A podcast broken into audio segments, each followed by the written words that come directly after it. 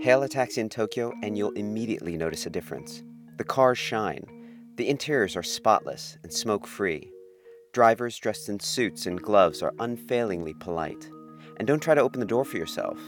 The driver does that for you. In many ways, it's no surprise that Japan, the country that wrote the book on hospitality, has a taxi fleet that offers the best service in the world. Tokyo has 48,101 taxicabs, more than double the number in London, three times more than Paris, four times more than New York. Most are owned by 476 companies. The rest belong to 16,700 self employed drivers. Every day they shuttle 730,000 customers around the city. That sounds impressive, but old timers will tell you about the bubble economy of the 1980s, when taxis were in such demand that customers would wave money to flag down cars. Since the peak in the 1990s, taxi companies' revenues have fallen 40%, and not surprisingly, pay for drivers has fallen too. These days, taxi companies work harder than ever to court repeat customers. Few are as aggressive as Nihon Kotsu. Run by Ichiro Kawanabe, whose grandfather started the business in 1928, the company puts every driver through rigorous training.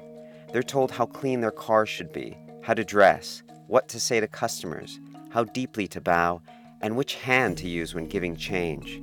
Such guidance is necessary because getting behind the wheel of a taxi is usually a job of last resort.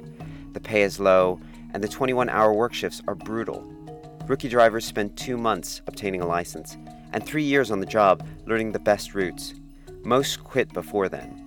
But those who stick it out at Nihon Kotsu have a shot at driving a black taxi, or kurotaxi, an elite force that look and act like chauffeurs and double as brand ambassadors.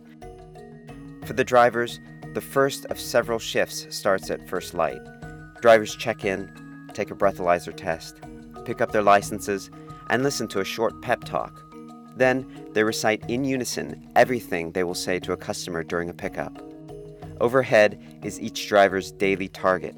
On this day, it's 52,000 yen, or roughly 400 euros. Rarely do they earn tips. It's just not part of the culture. Once drivers leave the parking lot, they're on their own. Knowing the flow is important. Morning rush hour, then hospitals and hotels until 2 in the afternoon, when it's time to stretch the limbs, grab lunch, squeeze in a nap. Three hours later, the evening rush gets going, and it's steady well past midnight when the trains stop running and the bars empty until the early morning hours when the trains resume service and the taxis head back to the lot to end their shifts.